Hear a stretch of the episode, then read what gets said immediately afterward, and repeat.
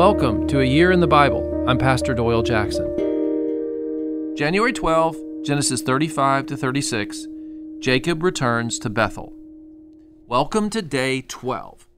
Today we're returning to Bethel, where Jacob first worshiped God on his own, not as a part of his father's worship or his mother's.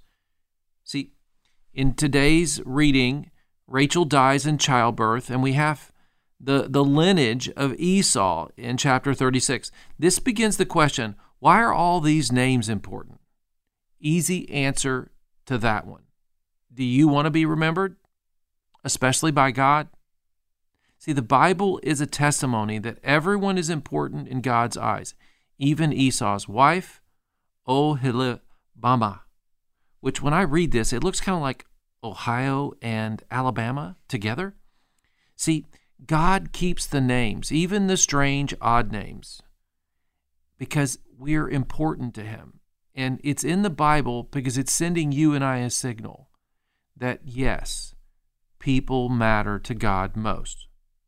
So, what's the lesson for us in Genesis 35 1? God said to Jacob, Arise, go up to Bethel and dwell there. Make an altar there to the God who appears to you when you fled from your brother Esau. So Jacob told his family to get rid of their gods, purify themselves, and change their clothes. So God is beginning to challenge them to worship him separate from the world. They can't keep carrying on with these ungodly things. He was calling them back to God. I know of a father who drove 150 miles to tell his daughter he loved her and he wanted her to stop living with her boyfriend. How can I help you honor God? is what he asked her. And she asked, Will you, you, you help us get married, Dad? I'm telling you what, it was amazing. He said, Yeah, I'll help you with that. Don't let the world's standard become your standard. This is what God is showing Jacob. He's showing his family. And see, your faith is, is meant to be carried on and shared with family and community and in concentric circles going out.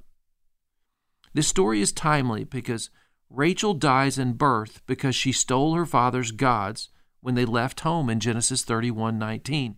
And, and Jacob unknowingly cursed any family member that would have stolen from Laban. He just couldn't believe anyone in his family would have stolen the gods from Laban. In chapter 31, 32, any with whom you find your God shall not live in the presence of our kinsmen. Point out what I have that's yours and take it. Now, Jacob did not know that Rachel had stolen them.